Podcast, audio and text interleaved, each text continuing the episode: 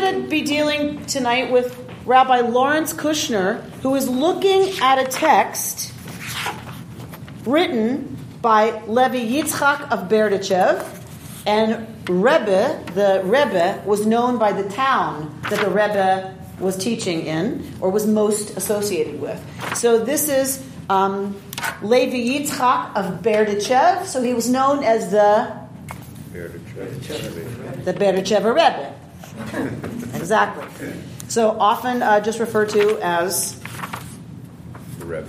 the Rebbe uh, by his by his folk for sure, but the Berdichever when we're trying to identify him among uh, Hasidic Rebbe uh, Rebbes who are writing. So his work is called the Kedushat Levi, and this text is taken from the Kedushat Levi. Always, these texts draw on, of course, uh, scripture. Right? They're going to draw on Torah. Uh, and so we're going to get an episode here from the book of Exodus. So, Bert Kleinman, if you would please turn to page 315 in the Women's Torah Commentary. Exodus chapter 3, verse 13. Wait, maybe not. Yeah. 14. Um, actually, go to um, go to verse 10 on page 315. Got it? Come therefore, I will send you to Pharaoh, and you shall free my people, the Israelites, from Egypt. God speaking to Moses. Come, therefore, I will send you to Pharaoh, and you shall free my people, the Israelites, from Egypt. Go on. But Moses said to God, Who am I that I should go to Pharaoh and free the Israelites from Egypt? And God said, I will be with you. That shall be your sign that it was I who sent you. And when you have freed the people from Egypt, you shall worship God at this mountain. Go on. Moses said to God, further, When I come to the Israelites and say to them, The God of your ancestors has sent me to you, and they ask me, What is his name? What shall I say to them? And God said to Moses, Ehyeh asher Ehyeh, continuing, Thus shall you say to the Israelites, Ehyeh sent me to you. And God said further to Moses, Thus shall you speak to the Israelites, uh, Yud-He Vav-He, the God of your ancestors, the God of Abraham, the God of Isaac, and the God of Jacob, has sent me to you. This shall be my name forever, this my appellation for all eternity. All right. This is the scene that Levi Yitzhak is commenting on. From this, he's going to draw our entire teaching uh, for the evening. So, this is the scene between God and Moshe. God is commissioning Moshe at the burning bush. God commissions Moshe, yes? And then now, um, so Moshe has some questions about this business about being commissioned. So, he says to God, Who am I that I should go to Pharaoh and free the Israelites from Egypt? So, this whole idea that the prophet Moshe, the one that God selects, that God knows is the one to head this mission, his answer to being commissioned is You got the wrong guy. You've made a mistake. What? Who am I that I should go to Pharaoh? Right? So God's made it clear, Moshe, I want you to go. You're the one for the job. And Moshe says, Who, who am I to do this?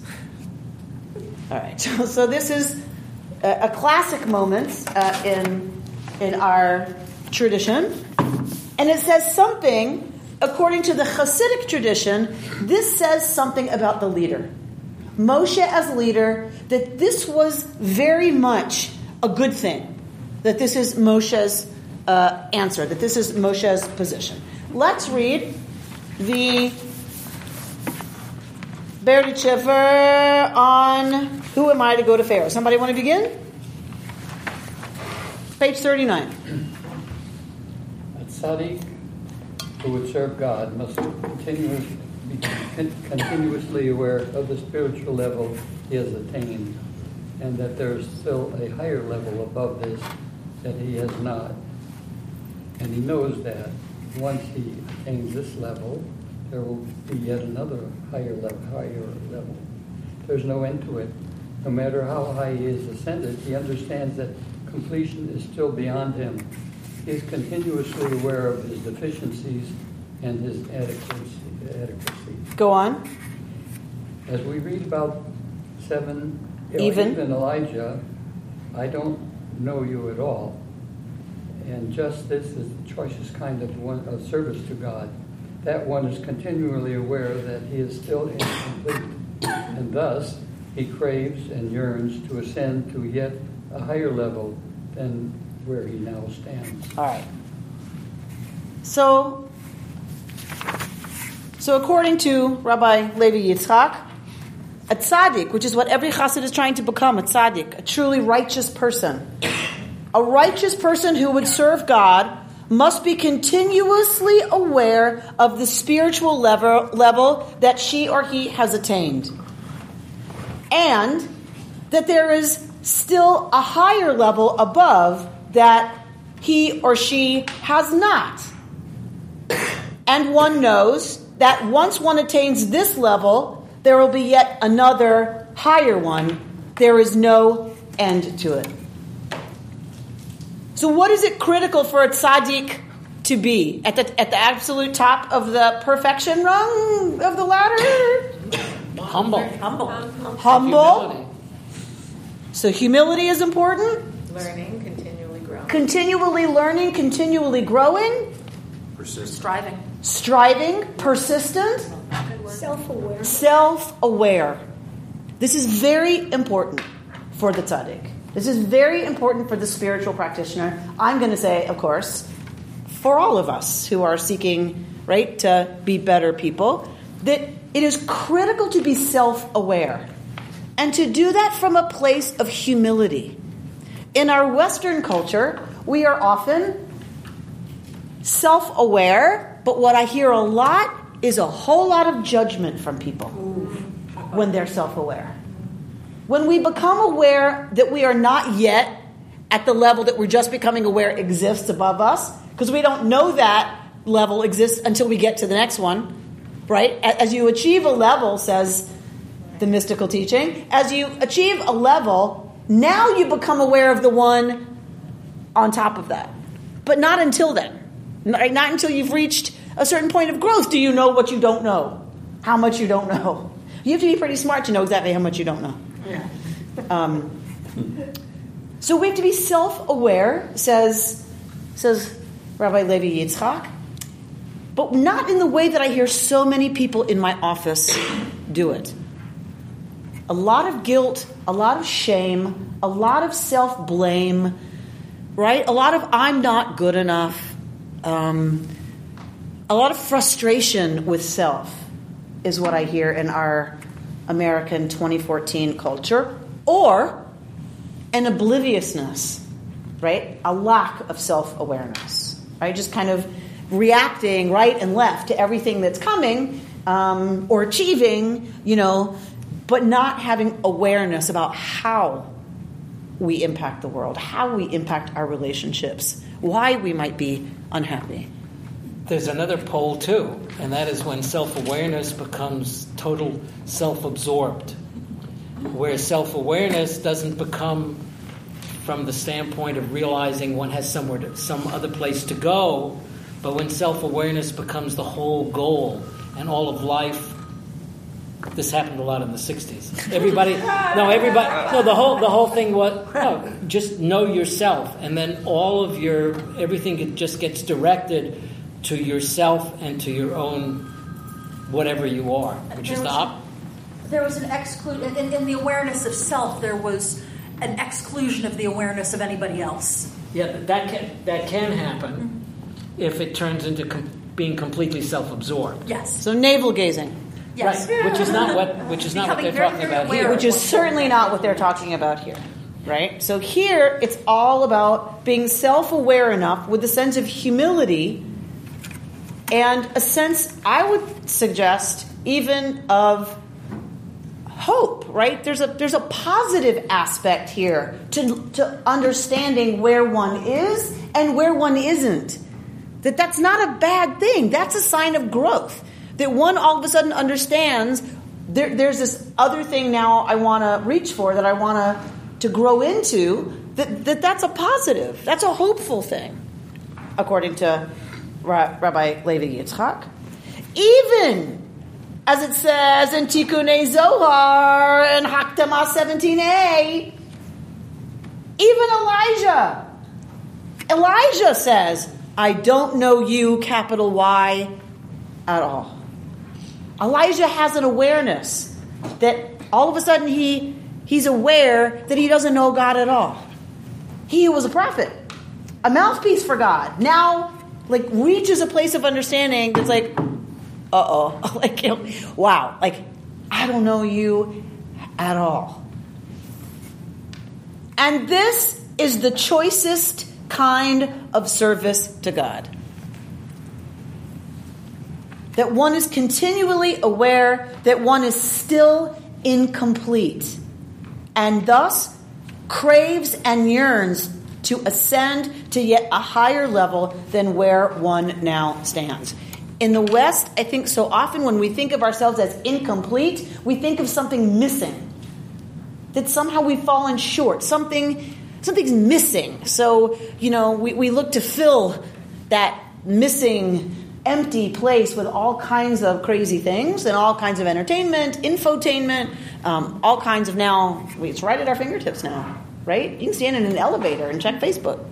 But you don't even have to be present to the slightest bit of agitation or emptiness or awareness if one doesn't want to be. Um, that is, that is not the spiritual path, says the Hasidic tradition, says our mystical tradition. It's that one realizes one is incomplete and therefore yearns. Yearning is a positive. Yearning is good. Yearning may not feel so good all the time, right? Um, but yearning and craving to ascend is a wonderful, um, energetic place to be, according to the masters, according to the spiritual masters. You know, just picking up what uh, was said, this is an outward focus to a uh, whole different dimension. Instead of looking within and feeling incomplete, it's starting from being incomplete and following a path toward completion, a higher path. Mm-hmm. Yep. Yep. All right, let's look at.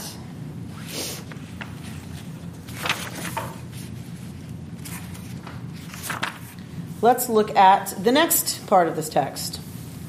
We can also explain this same dynamic, says Rabbi Levi Yitzchak, with reference to God's name of I will be who I will be. So here in Hebrew, Ehyeh, Asher, Ehyeh. What someone attains now is for now. Whereas God's name of I will be who I will be in the imperfect tense alludes to that which can only be attained in the future. Such is the way of a tzaddik, one who is continuously aware of one's deficiencies and trusts that God will help one attain this higher level. And this is why God's name is in the future tense I will be who I will be, implying a time yet to be, a future still to come. But in the present, completion is unattainable, only in the future. No, what it also implies is that God is saying that He's going to change. God is not always going to be who He is now. Correct. He's going to be who He will be. Correct.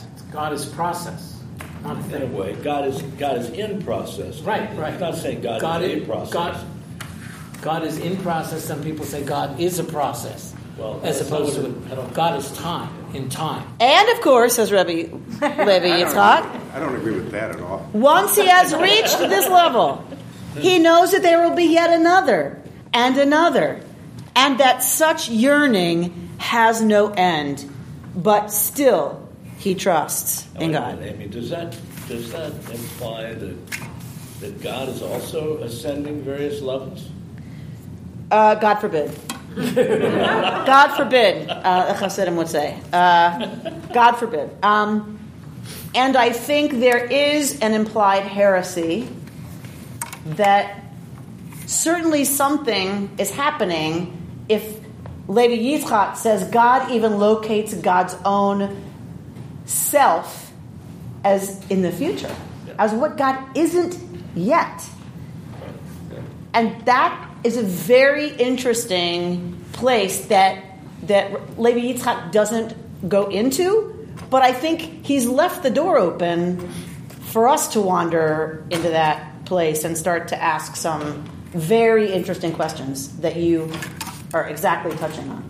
Such as uh, what would make God change? So, this is a very, this is the very heresy, right, that I think he's flirting with. Wh- Why is this a heresy? Because God is perfect. Uh, who says that? The tradition. No, no, Abraham never said that. Abraham said God made mistakes. God forbid. Nowhere does it say Abraham said God made a mistake. A- Abraham says, but if you do that, you're not going to be able to live into your very definition of yourself as Yeah, so there you go. very, but very different from saying you made a mistake. But no, no, it's not. He's questioning then that he's not perfect. So, so th- this is heresy. This. This is heresy. For the rabbis, that's heretical. You cannot suggest that God changes because God isn't good enough. Correct. Didn't we study this? That is not Hasidic. That's We not what had he's saying. We've had a we've had a very similar discussion. This- Yes, We really have. Uh, but I when you ask what would cause God to change, I think what the Hasidim do understand is a God of relationship. That's what Avraham and Moshe, to an extent, really are paradigmatic examples of God as as the other capital O in relationship. And so in our in our Torah text, God learns some things, right? So, well, the rabbis would say, no, God doesn't learn. Of course not. That would suggest God didn't know something. That's impossible, and it's heresy. But the biblical text is pretty clear, right? Right, that God is a little disappointed. That whole flood business, right? God regretted creating humankind. So, what makes God change? A lot of us would suggest the relationship with the world, the relationship with a changing world, the relationship with human beings who have free will, which God set up in this crazy, crazy experiment, right, of giving creation awareness of itself in us, and then the freedom for us to choose what to do with that. But is God changing or are we changing? Well, so I mean, I think ultimately, who knows? who knows? But it's about what we want to posit, you know, about about God. So, isn't it sort of to that question for Reconstructionists? If God is evolving and we are evolving, and God is part of us, then that makes sense. Yes. Yes. So that's just what I'm positing. So sure, sure. Heretic? Yeah, right. totally. We're totally heretics in this room. Let's be clear. Let us be very clear. We are heretics in this room. Hundred percent, hundred through and through. Um, in the most respectful way, we are right speaking on some level heresy. But we're, we're also, to some extent, creatures of the Platonic world, where we look at we look at things, we look at existence as if it is static, and uh, that was not the biblical. That was not the biblical idea. And a lot of Judaism became. I mean, the whole argument, of, you know, does God have a size? Does God do this? Where is God? Is God here? Is God there? Very much is a Platonic kind of a question. But what they're dealing with dealing with here is, to me, again, this is God is, in a sense, a process. God is the unfolding of the universe. Now, does the universe change? Yeah. Yes. Does God change? I don't know. But in any rela- but you're talking about relationship, it's the same thing. Relationship works over time. So we're used to saying, okay, what is this today? This is this, and this is this, and, and this is saying, no, no, no, no, no. God is motion. God is evolution, not physical evolution. It's an inevitable You know, dynamism. of And it's it's tough for us because we we've got two thousand years of a different kind of thought. If, if, um, go back to the first of the Ten Commandments, and the first three words, Anoki, I don't know, I don't know. That is one. It's just one. One. All the rest of this, including us, are just fractals within the total.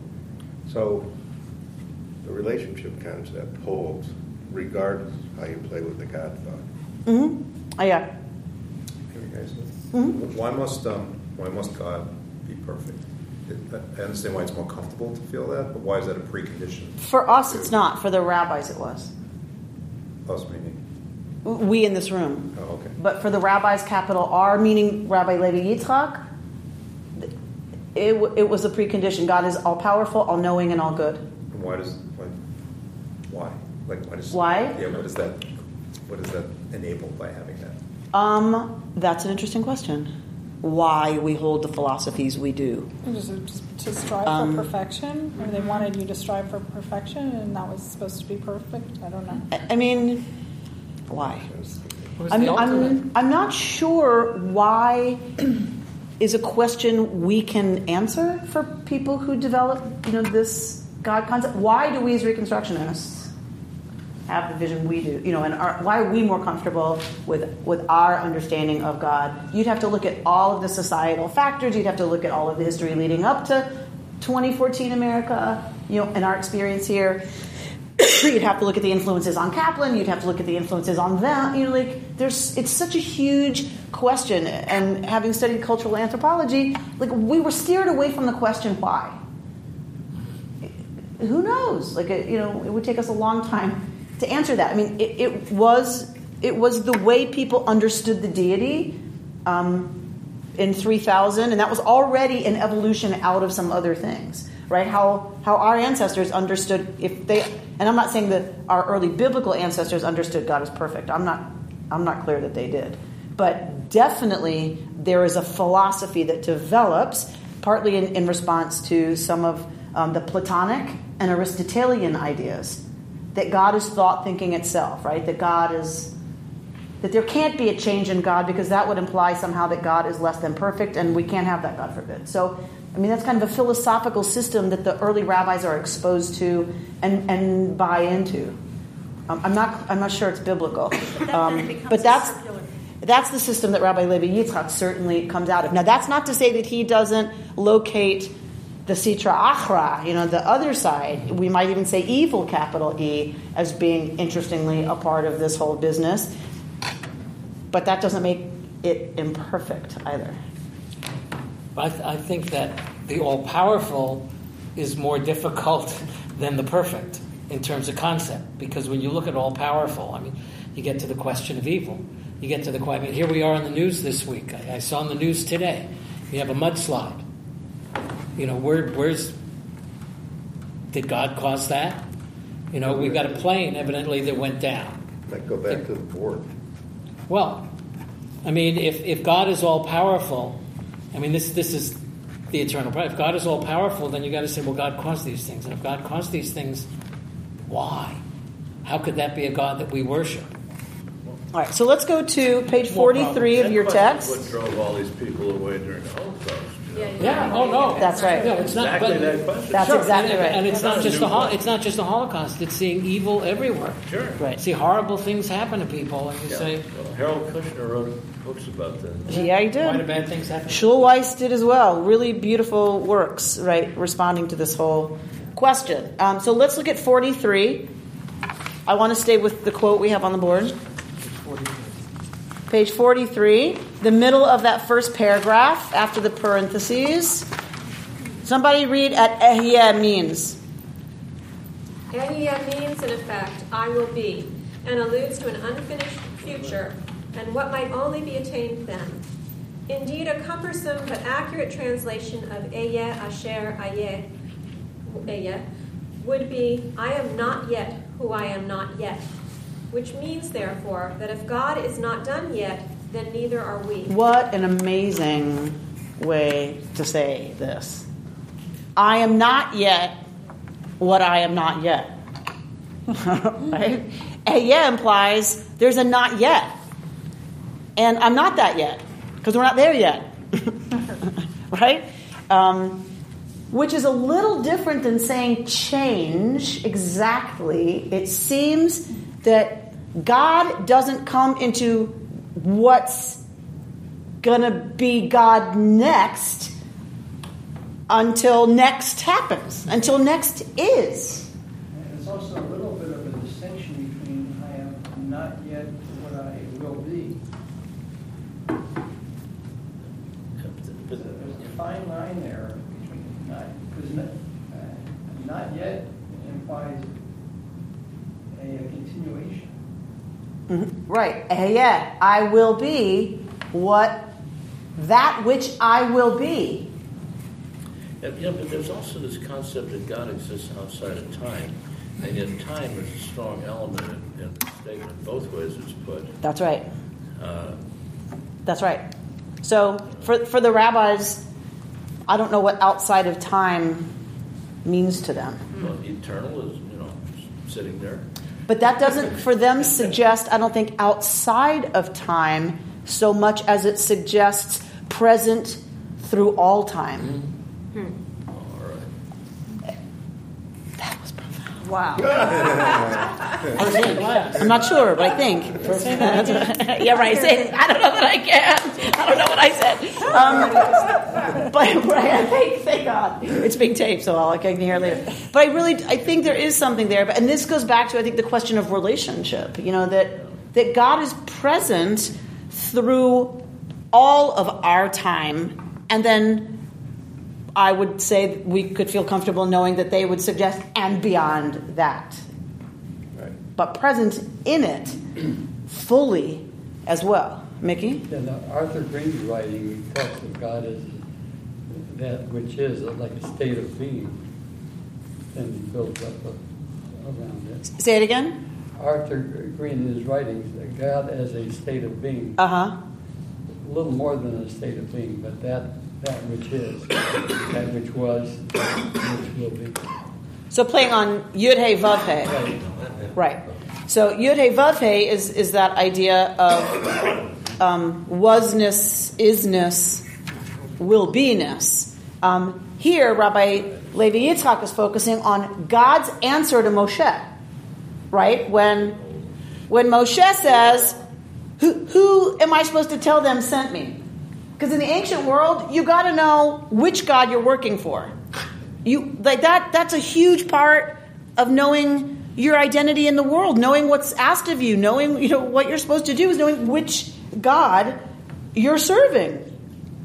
And so God seems to suggest to Moshe, you're asking an Egyptian question. You're asking a question out of the context in which you've been raised. You're asking the wrong question. Hmm.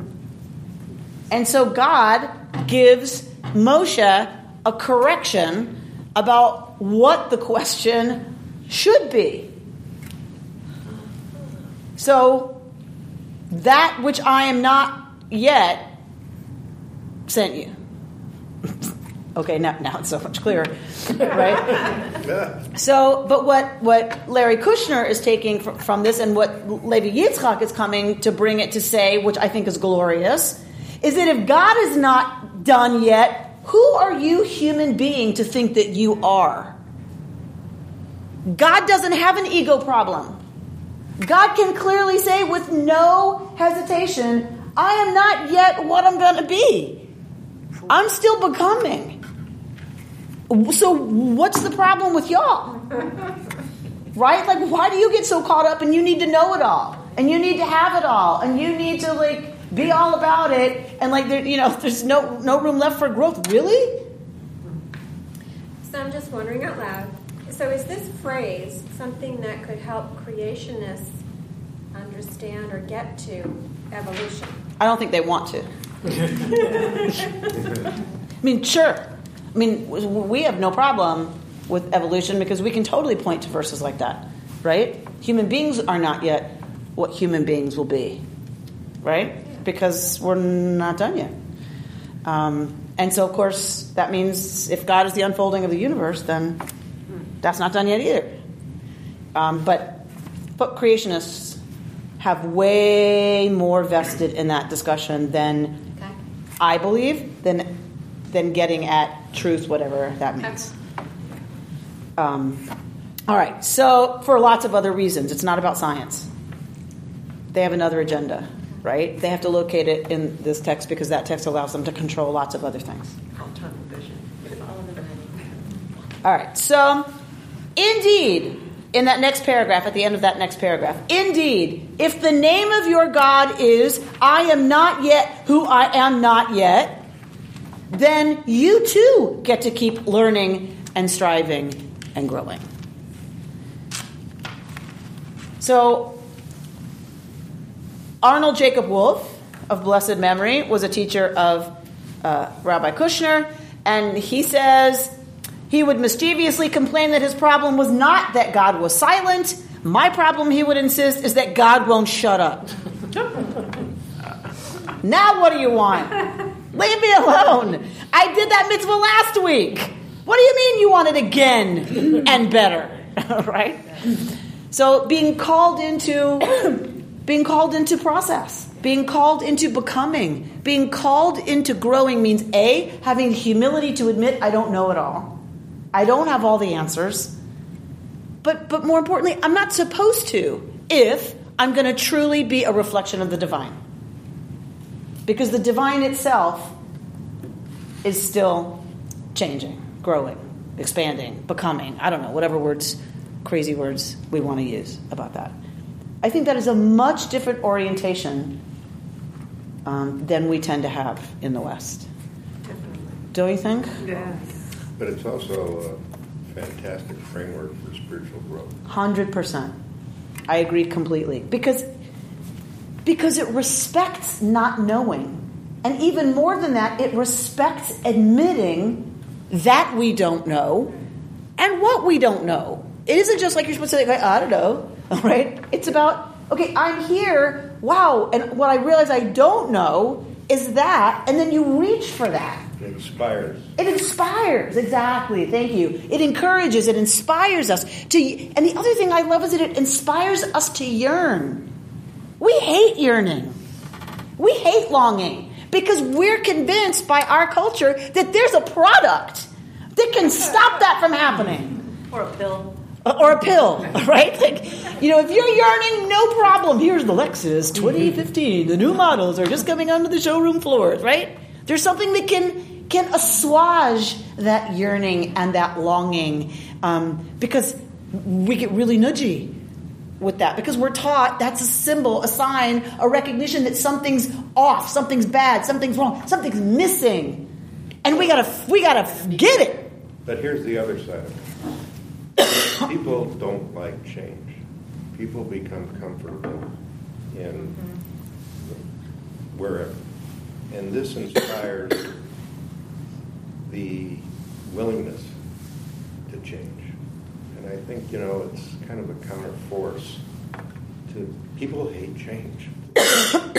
you know, unless you're getting a new car, that might be. makes It's- sense. We don't it's not like just our willingness. political leaders to change. When people change their mind and say, "Oh, I mm-hmm. thought that at that time, but actually," mm-hmm. everybody hates that. I mean, I think it's Because what does it suggest? What does our culture say that suggests? Wishy washy. They're wishy washy. What? Wrong. They're that I was wrong. Yeah. They- that- Yeah, we were And then wrong to vote for it. That we were wrong to vote for them because we thought they knew the answers, and now it's clear they've changed their mind. It means they didn't know. I mean, I've always liked the person who they say, oh, "You're a flip flopper." I think, "Oh, that's so good," because they acknowledged, you know, I thought that, but I'm open to learning more.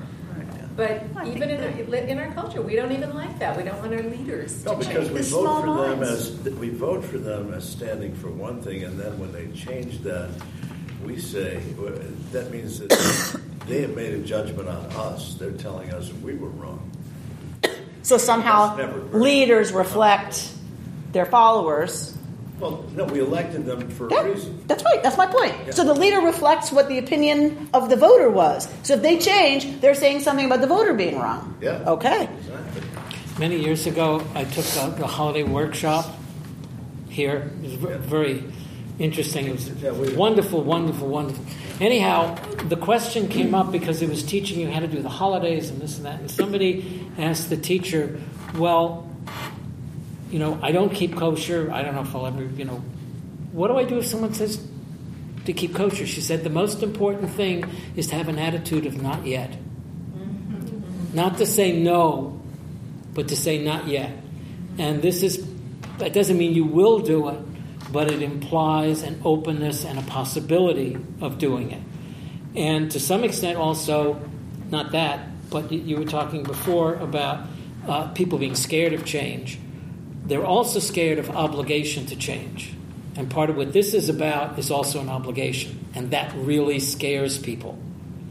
It's not just changing, it's realizing that you have an obligation to grow. And also this inertia business Mark was talking about.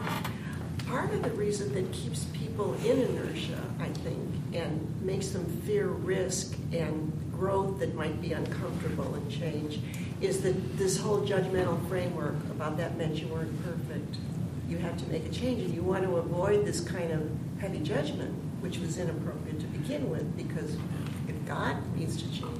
But at the same time, you know, change is inevitable. It, change happens all the time, and we can't stop it. And this says there's nothing wrong with that. That's right. It says embrace it. That's right. And that it is not a sign that, you know, and, and, and yes, it means you weren't perfect. Duh. Right? Because as long as we're human, says our tradition, which is which is why I love this tradition, is because it says no, nobody is. As long as you're human, that's not gonna happen. And we have these delusions, right, in the West about perfection that is just crazy that we're pursuing at such a rate right now that I get really scared. For our girls, right? They're supposed to, I mean, these images of perfection that they see, you know, that are also not even real. They're airbrushed, right? And, and photoshopped. And like you see, I, I just am very concerned about the, the way people are getting a message from the media that perfection is something that's A, possible, B, it's something to strive for. and it's in these really crazy, crazy ways. Mickey.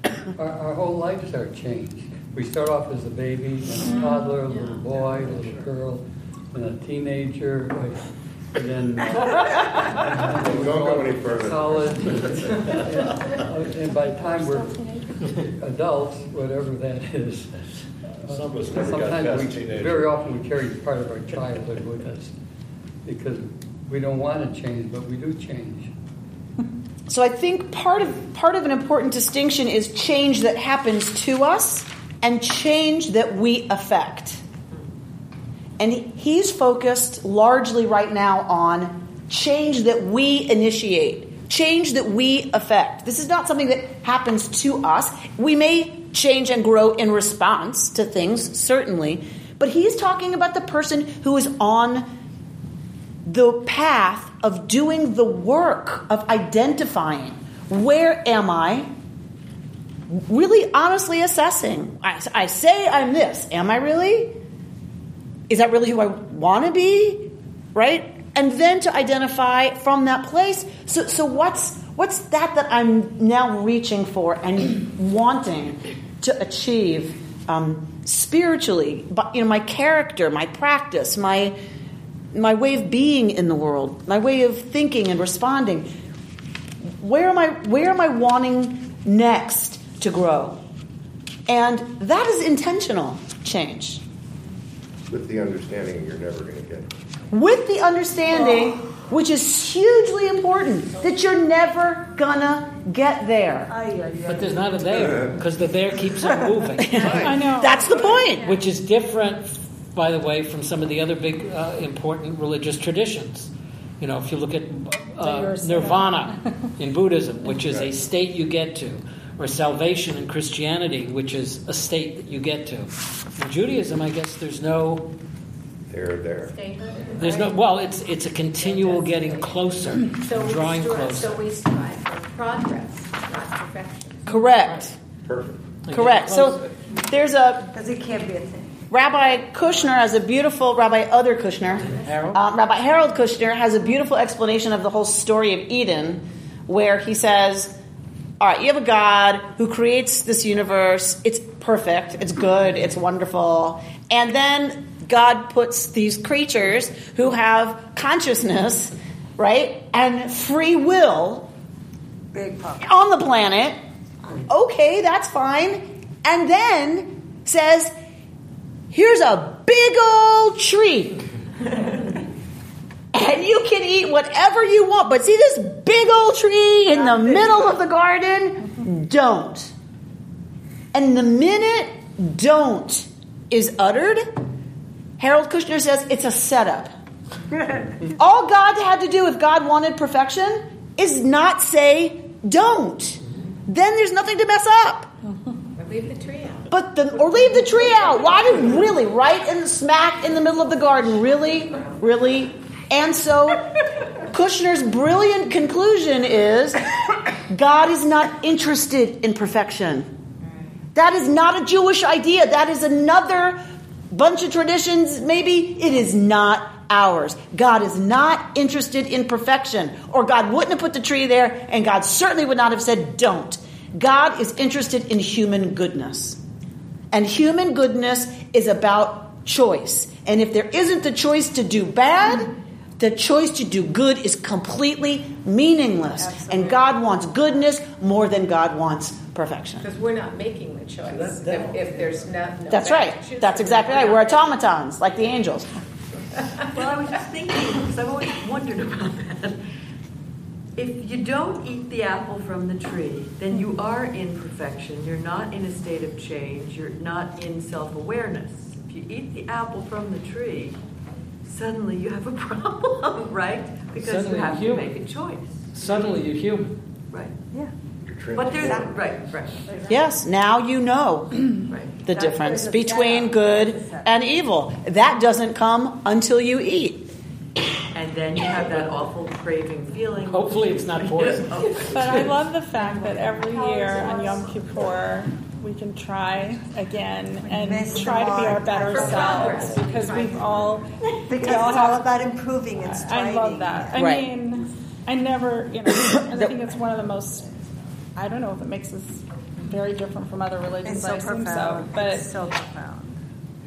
It's um It is. that we're not perfect and that every year but that's not an excuse either not to be better. Try better. Right? So that that's what Yom Kippur comes to say, okay, here are all the ways we're not perfect, Right. right? Right, right, right. be spiritually lobotomized. Say that again. Say that We'd be spiritually lobotomized. In other words, yeah, you don't do anything, Oh, yeah. but you don't make choices either. Right. That's the point. That gets to the issue of can I- I animals so. be moral? Oh, my dog. oh, my dog. The answer is no. Not, not Well, right. The answer is no. It eats whatever it likes. Animals are, are animals are no, they cannot be moral because they can't be immoral. Well, see, that's also God. God, God allows all this evil because God is not moral.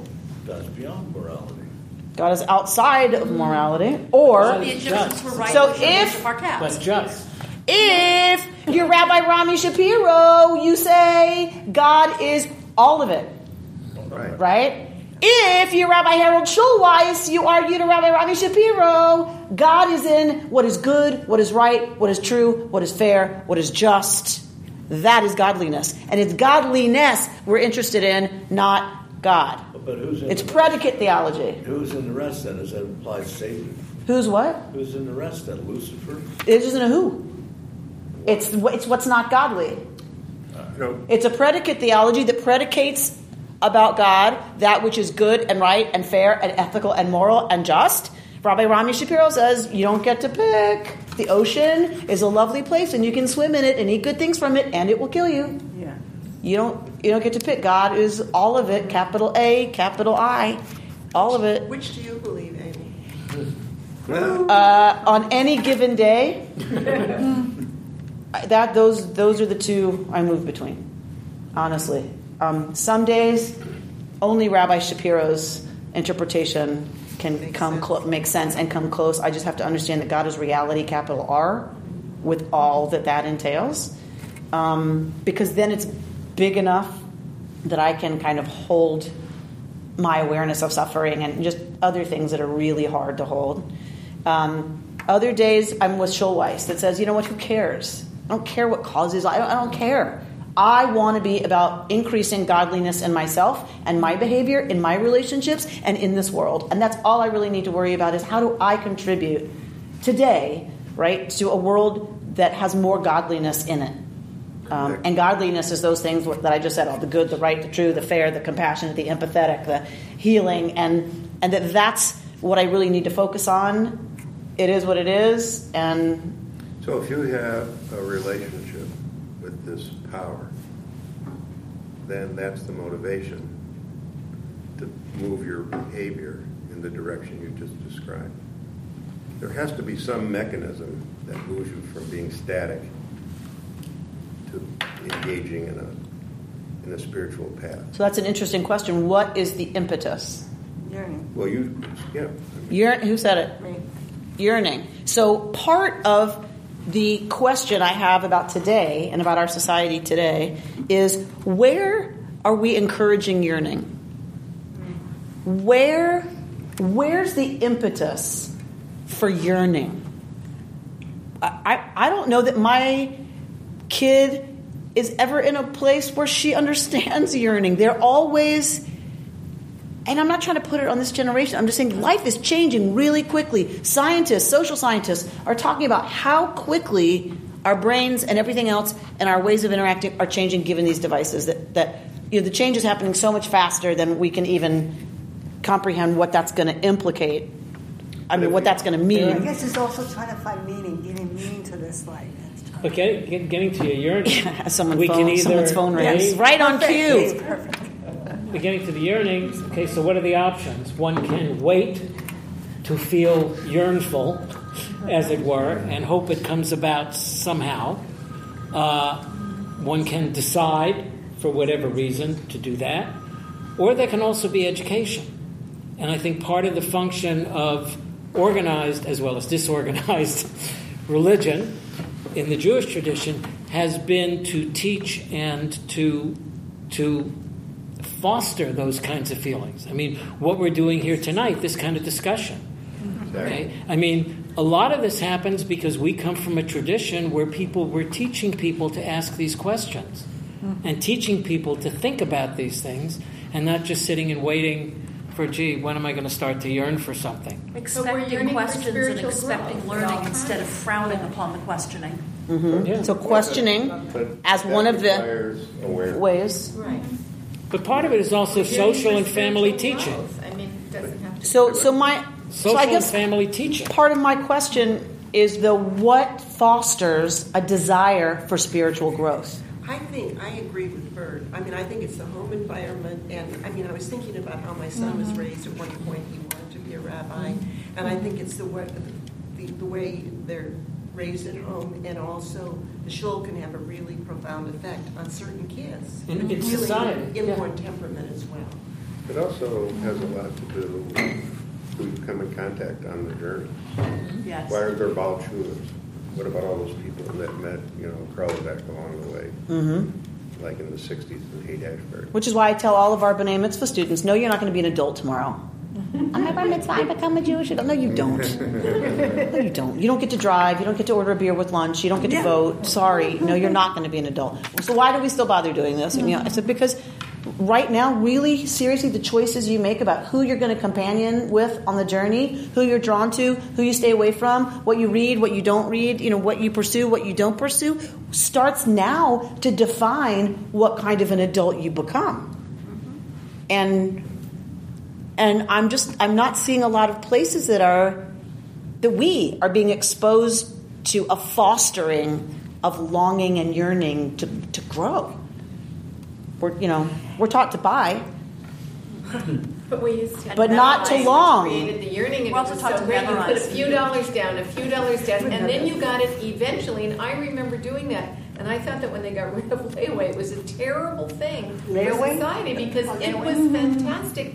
Because well, in the fifties when I was growing up, you you put, you saved three dollars and five, and in mm-hmm. three months you got the prize. But you mm-hmm. spent that whole time yearning and working. Longing. And I thought it was great. I mean, I, I don't. yeah. Well, now they'll sign you an installment. Now you, but now you buy it now. Right away. No, now you get it You right get it away. right And away. people Right. tell It's not that installments. It's just you're paying for it after That's what I'm before. saying. You don't Yeah. have to worry. You don't get to wait oh, for it. Exactly. All right. By the time you finish paying for it, you're Let- already bored with it. Let's Yeah, go I was gonna- to- and it doesn't fit anymore. Anyway, it's a great question. Radical idea. Let's go to Rabbi Levi Yitzchak Berdichev.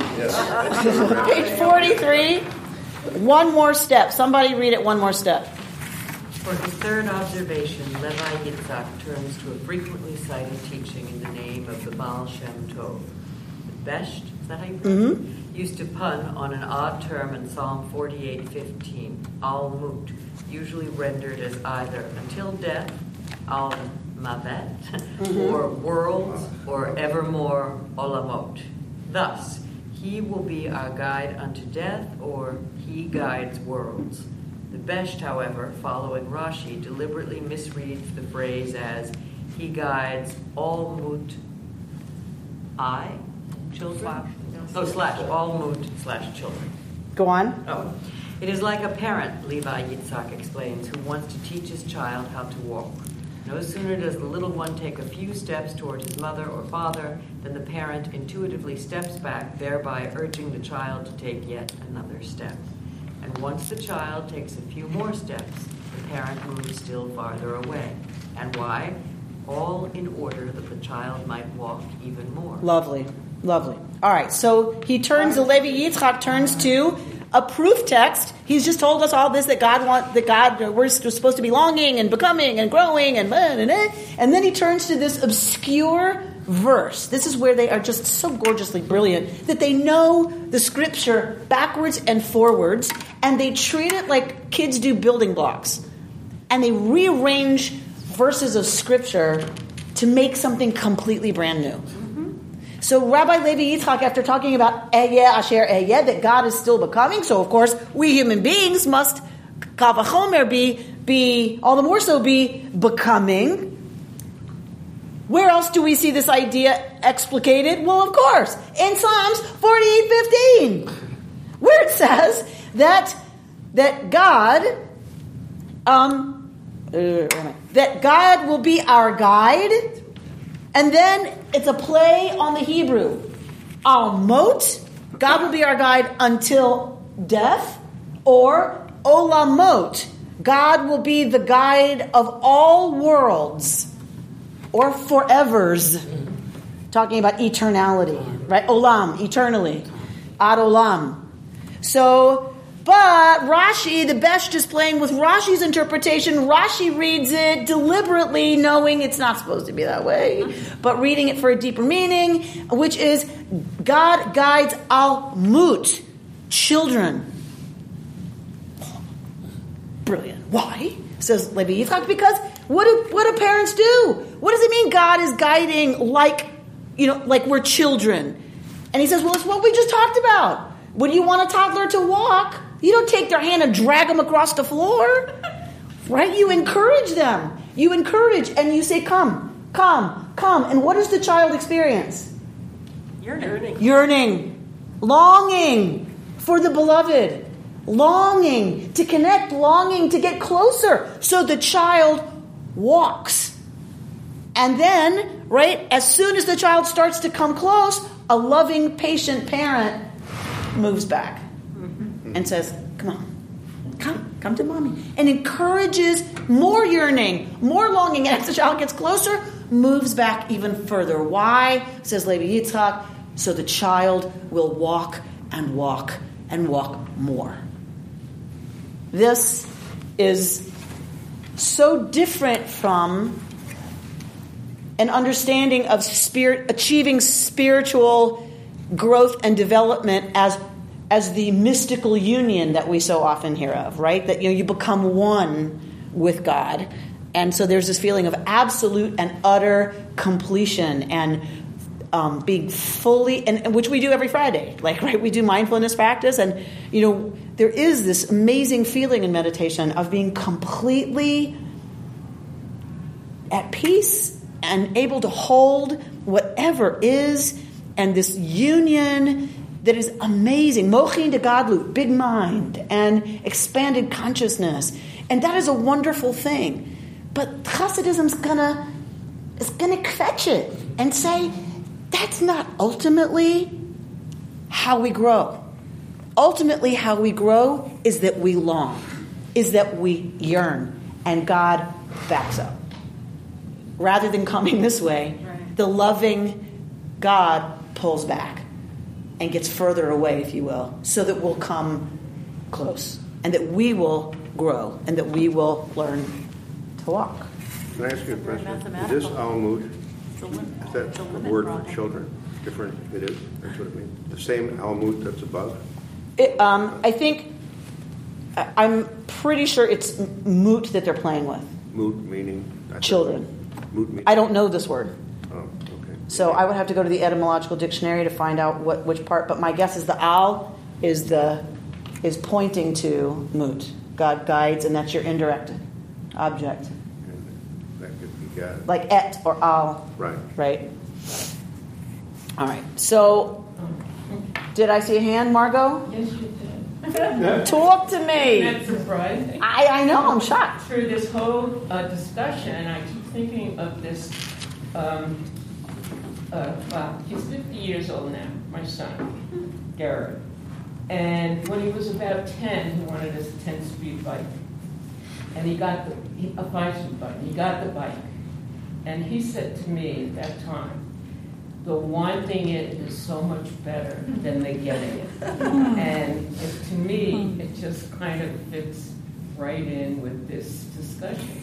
And Longing it makes, it just makes me. is a powerful thing. Yeah. It is a powerful, powerful thing. But in this teaching, we never get. You never get. You never get the bike. Sorry. Hate to tell you. In our teaching, in our tradition, you never get the bike. No, that's not true. In this think we all teaching, you get the 10 speed bike, but then you learn there's a 15.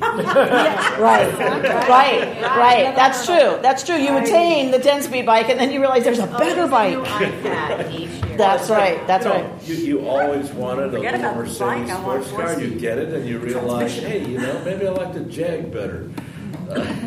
Exactly. It just it seems to me Tesla. that we talk Yeah, about right. the spirituality of this, but I'm seeing it as very mathematical. It's a limit problem. You approach you can approach the limit but never achieve it. Right. Okay. That's one. I suppose to But it's math not people, about- that makes, did that make sense to the math people? Did that speak to math people? Somebody agree. But I think what, I have no idea. what this is saying is it's about. I was an the- English it's- major and an anthropology major. I was a geography major. What about eight and infinity? To me, What was that bird? Same thing. Did- What? to me, I read Eight this as the important thing is the journey, not the destination. And that's what limits And are it's about. the, pro- It- it's the approaching, process, and then you, you as we cannot say, of approaching. You would say in religious terms of approaching God, and that you can never reach it, but it's it's it's. They say it's the journey, not the destination. And too many times we get hung up on the destination. And we say, well, if I only had X, everything would be okay. Or if I only moved to such and such a city, everything would be okay. Or if I only had such and such a relationship or such and such a wife. was only senior rabbi. It would all be Right, fine. right, it would all be fine. And Um, so, speaking of which, let's look at the bottom of page 43. This teaching I desperately needed in my life right now, so I was very happy that this is what I was to prepare for tonight. Somebody read at the bottom our self dissatisfaction. Our self dissatisfaction, our stumbling, our failures, our fear that we are inadequate to or unworthy of the holy task. In other words, are nothing more than God's loving ever being one more step just beyond reach, and it never ends. So, wow, that that is a powerful teaching. Yes? Yes. Our stumbling, our failures, our fear that we are inadequate to the task are nothing more than God's loving ever being one more step just beyond reach. That's all it is. Is that we are being coaxed into taking that next scary step where the child is sure they're going to fall and crack their head open. Like in the beginning when Moses was called to, he's So like, wait, you got the wrong person. Right, I'm not ready. I- Right? Right? Or Noah. Um, right. So go on to the next page. Somebody read there. Rabbi Adin Steinsaltz, argues, arguably the wisest Jew of this generation, echoes this same theme. He reminds us Jewish thought pays little attention to inner tranquility and peace of mind. The very concept of the divine as infinite implies an activity that is endless, of which one must never go, grow weary. Indeed, Steinsaltz continues, the Jewish approach to life considers the man who has stopped going on, who has a feeling of completion, of peace, of a great light from above that has brought him to rest, to be someone who has lost his way. Right? Wonderful. Is that wonderful? Yeah. It's so wonderful that we understand, truly understand and admire as wise, right? The one who's continuing to understand the ways that they need to grow, the ways that they're not there yet, the, the ways that they're still reaching, the ways that they're still studying. Like these classes. Yeah. These classes do that. It's like, whoa. Sort of reminds I don't know anything. of one of Bob Dylan's great lines. You know, he was not busy being born, he busy dying. Right? Wow. Yeah. All right, so now um, Levi Yitzchak, uh, as Rabbi Kushner points out, returns to the textual lacuna where Moses asks his original question Mi Anochi? Who am I to go to Pharaoh? And God cryptically replies, replies, Zelecha ha'ot. This shall be for you the sign without apparently specifying the sign. So let's go back to what Bert read earlier. And Moshe says, What I who am I to go to Pharaoh? And God says, And this shall be the sign that I sent you. And then we never get the sign. And then God goes into this Ehyeh asher Ehyeh, blah, blah, blah, blah, business. And so Rabbi Kushner points out earlier, we didn't read it, you'll read it at home, in the first paragraph of this, he says, uh, there's a little problem. We don't get the sign. What sign? And so he answers it here, which is really a beautiful reading. He says, God does give Moses a sign, says the Berdichever. And it has been right there in plain sight all along. We just didn't notice it. From his native humility, Moses cannot imagine he is worthy of such a holy task. This is why he says, Who am I that I should go to Pharaoh and lead the people of Israel out of Egypt? But precisely this fear of inadequacy is the source of his true spiritual authority. It is not an expression of unworthiness. It is a necessary qualification and precondition for the job of any would-be Jewish leader. You fear, your fear that you are unworthy makes you worthy. God in effect says to Moses, dummy, you're asking who am I? It's the sign that I've sent you. So this, this amazing. Anyone who wants the job is immediately, therefore, disqualified.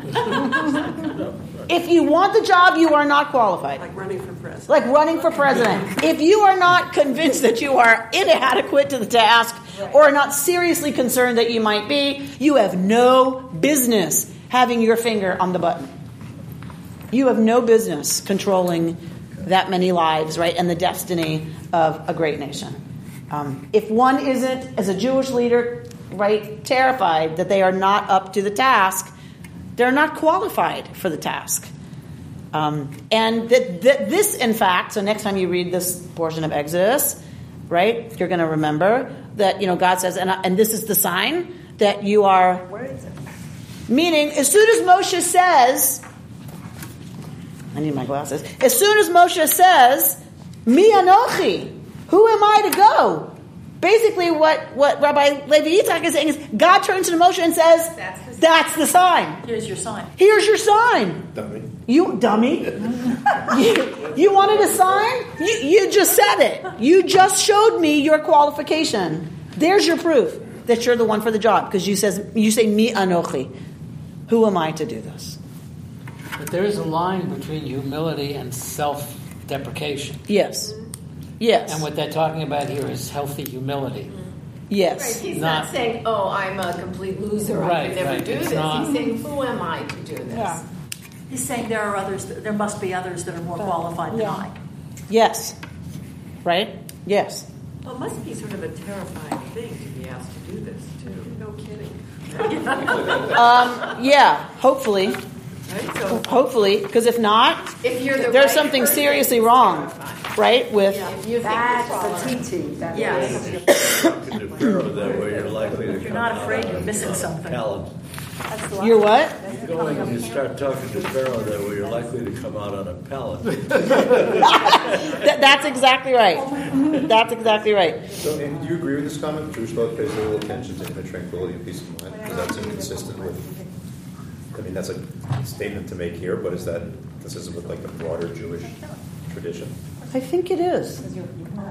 I think it is. I Most think people gravitate to religion because they want peace of mind. So I know. is the anti-religion. this is yeah. This is the anti-comfortable religion. I think Um, it's too bifurcated. I think it goes like this, where you reach the thing and then you go higher. What do they call it, plateauing? And that you need to have those But you're moments of describing an peace, but then you need to be inspired to go on. you So- and I mean, think about it. We we greet each other every time we see each other, and what do we say to each other? Shalom. Shalom. Why? Why? Because we never have it, right? Like you should have peace. You should have peace. You should have peace because we like we we wish it for one another because we get it. Like, we so it's so rare. Um, Shabbat but- like the period of peace and tranquility? It should be. so It's the goal. Meditation, yes. Fridays at 11. Eleven fifteen. 11:15.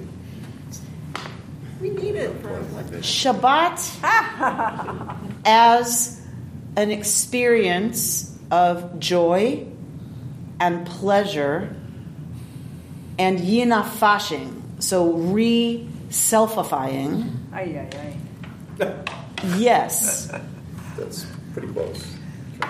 I think, though, that when I have moments, let's just say that I am peacefully hanging out with my daughter and my spouse, and we are together, and it is a Shabbos moment because it doesn't happen for me on Shabbos. Yeah. Um, and it's a Shabbos kind of moment. I am also keenly aware of yearning for this to be more often. For me to be like this more. For me to have more patience. For me to see my child relax like that and me not all over her for something. And so I, I think we're in a tradition that that allows that really allows for that longing and yearning to be cultivated so that it isn't that I don't enjoy those moments and that sense of peace. I, I think our tradition also wants those experiences to help move us to a place of, of, of behaving in ways that encourage them more and in more interactions with more people outside our home, outside, let's say, our, our community, outside of our davening community, if we're doing that kind of Shabbat. Um, it's to, ch- let's put it this way the ratio is six to one, right? Six days, we're supposed to be doing one, one out of seven. The ratio is six to one. We're supposed to do this kind of just marinating and like what Marilyn said, you know, that kind of having achieved this week, having achieved this whatever it is, um, and really taking that in so that the other six days are different Right. as a result, right? It isn't it isn't self-contained. The experience of Shabbat is not self-contained. It's so that we go into the six days of, of being out there in the world in a way that's that we are working to be better. Because we've had a peaceful. Because we've had a tranquil that one day. moment and right, and that that there's the both and of that, experiencing the joy of that and the pleasure of that and and longing for that to be more the case more often. So what would that mean for me to have to you know, what would I have to do to, to feel that more often? The fourth commandment says, Six days you shall do your work. And that is that clearly we have work to do. I think what they were arguing against here is the idea of some kind of permanent state of suspended animation. Where it's So hard though. you know, at the top, uh, uh, on the top of a mountain where one is just meditating and together with God in some kind of permanent suspended state. That's not the Jewish way. It's But it's all- the Jewish way to work six days and then have a day. No, you're absolutely right, that it- meditation, Refreshing. which take, can Yeah, take you very it. deep, enables you to focus more clearly on a lot of this and the other. Mm-hmm. Plus, it- I think what Kurt said is exactly right. It also reinforces the theme of this reading, that, you know, this too shall pass, or, you know, don't get stuck, or any variation on what's been said here. It's so beautiful. Mm-hmm. And it's it's a for me it's a deeply comforting teaching Yes. that we are I encouraged to be in touch with where we're not yet. Yearning to be better. yearning to be better, yearning and trusting that, that there's this amazing dynamic parent who loves and trusts and and encourages, you know, come, come closer. And that means you're gonna have to pick that foot up, And keeps moving. right? It means you're gonna be balanced on one foot for a second, and that is really scary. Um, and and the affirmation is you can do it Don't give up. don't give up. You can do it. You can, and So and that we're what- that's what called we into doing that. Yeah. Can you please just keep saying that over and over and over? And I'm I'm very aware. I mean it. This Yeah, this teaching is so appropriate to- for me right now that that it's okay to feel like, oh my gosh, who am I That means you're to do it? It means okay, you're qualified, right? That to just allow and to follow that and to yearn and to doubt and to have all of that going into this business great so then then it can then it can be exciting i guess that's what i'm saying that all the ways i'm not yet who the rabbi i'm going to be right? That's so exciting that there's a rabbi i'm not yet. And, that i think that that's what we're encouraged to do here is see that as an exciting um, wonderful thing. Uh, i want to close with this uh, reading on page 42 where he says it uh, at this paragraph before are we there yet? He was talking about Rabbi Jerome Malino, uh, who was getting ready to retire. In his, so he says, a man of extraordinary depth and literacy. Well into his 80s, he was asked at a communal luncheon meeting marking his retirement from teaching rabbinic students what he intended to do now. He rose to his feet and, without hesitation, in all seriousness, replied, I intend to continue my preparation for the rabbinate. May we all uh, continue with excitement and eagerness and yearning uh, and hope to grow uh, into our holy work. Can't wait to see what the rabbi will become.